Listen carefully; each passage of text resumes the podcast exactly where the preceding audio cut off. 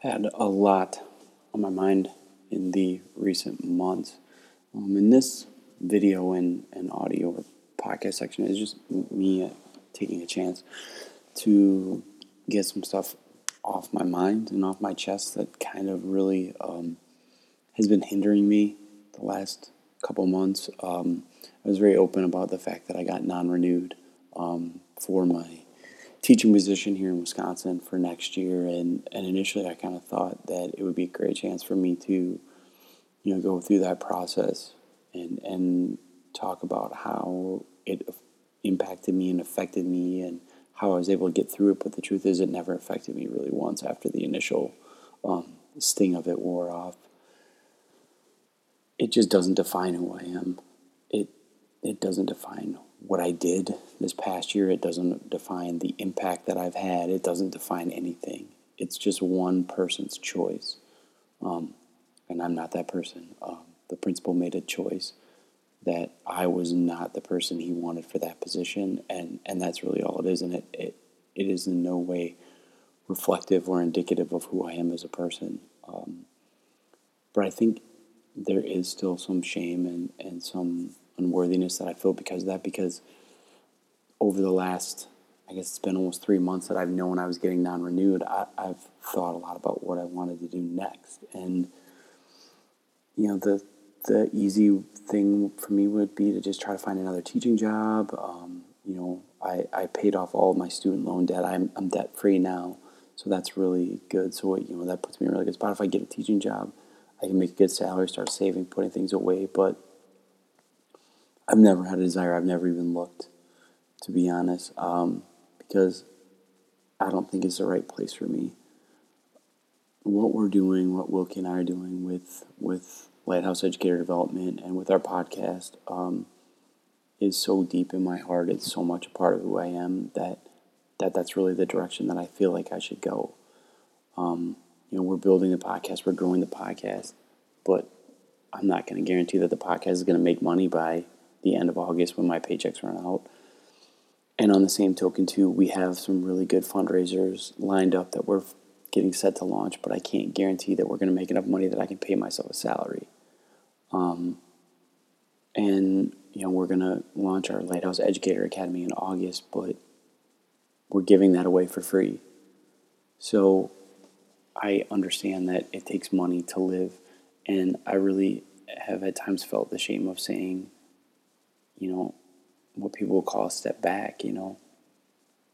My my backup plan if if we're not making money by the end of August is I'll sub or I'll bartend or I'll work landscaping or I'll I'll do whatever to make money and I will do that whatever those things are simply just to make money to be able to do what I want with my time which is our podcast which is the Lighthouse Educator Academy which is building um, our content and our library and all the things that we're doing because I feel like that's where I can give the most value to the profession. And already, you know, I've had people who are in my life who are good people who care about me a lot question whether that was a good idea because people might say, well, you're not in the classroom. You don't know.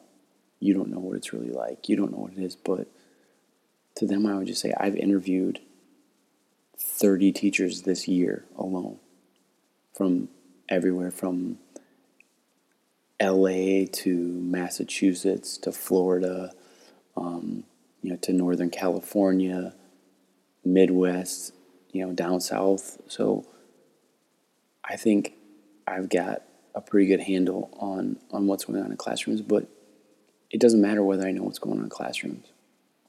I don't think that's my um, my purpose or my calling. My calling is to inspire and to build and to create community and to add value to teachers. And LEA and our podcast and presenting and, and those things are really what make me feel like I can really add value. Um, but it's hard. There is a certain amount of shame where, you know, when people find out that I'm not in a classroom anymore, whether they'll discount me or you know, they'll say that I'm not in a position to, you know, be talking about it. And I can't I can't help what those people say or what those people think. And you know, on the family side, I moved 1,300 miles to be close to my family. And spending the last, you know, almost a year seeing my nephews once, twice, three times a month has been incredible. And you know, I just got back from them again. And, and that's not something that I want to trade because I could find a teaching job in Wisconsin or Minnesota if I wanted one. But it would probably be two to three hours away. And, you know, then I'm kind of back to what I was doing. You can't make a day trip from three hours. Um, and I don't think going somewhere just to take a teaching job is going to make me happy. I think where I'm at right now, what I'm doing, is the happiest I've been. So if I got to piece together money and I got to make ends meet and I got to live light and I got to really only spend money on the things that I have to, then I'll do that. Um, but really, I would rather just put it out there myself before you know people found out than to have somebody ask me about it and discount me because I don't think my greatest calling and my greatest gifting is in the classroom.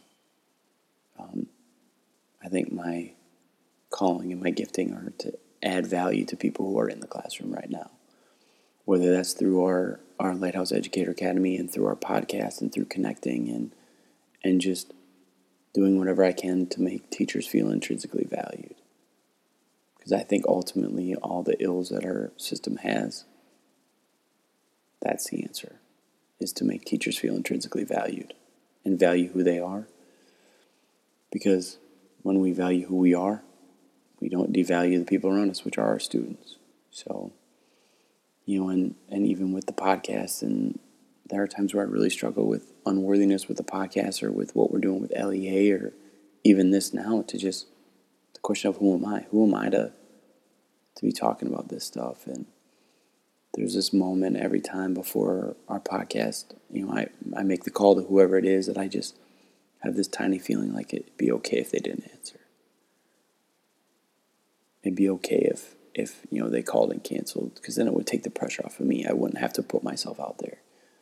But I know putting myself out there is is the gift that I have, and and every time after a conversation, I feel incredible, and I've grown so much, and I'm growing so much, and I can't say whether or not the classroom's ever in my future again.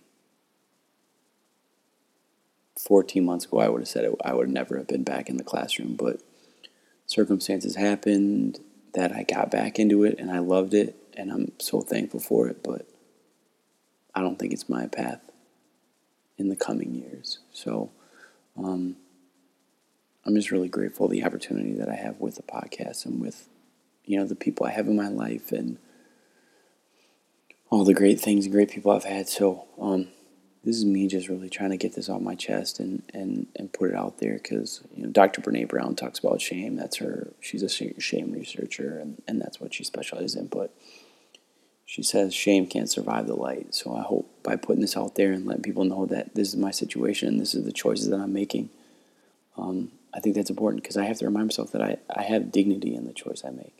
The choice I make not to go to a classroom. If I choose to take unemployment, which I'm entitled to since I was non renewed, um, if I choose to bartend or, or sub, it's my choice. It's not because somebody else chose it for me. And I, I think when I remember that I always have a choice.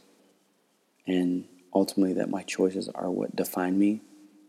You know, the shame goes away. So, appreciate you listening, all the support for the podcast. Um, if you haven't, please subscribe, leave a review. That'd be awesome. But also to uh, be on the heads up, our first kind of promotional video for LEA is coming out soon. Um, it's a two year mentoring program that we're going to do online to start free of charge for new, novice, and really really any teacher that wants to work on building better relationships and and growing themselves. Um, going to do it strictly online by webinar, by Google Hangout, Google Chat. So um, we're really proud of it. We've been working on it for two years, but it's the time to let it let it go. And we're going to have a, a really cool launch party in Houston at uh, in August to kind of really kick it off. So.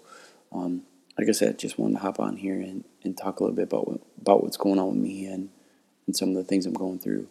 Um, but again, I'm, I'm just super grateful for this year, for this school year, um, for our podcast, and for everything that's been happening.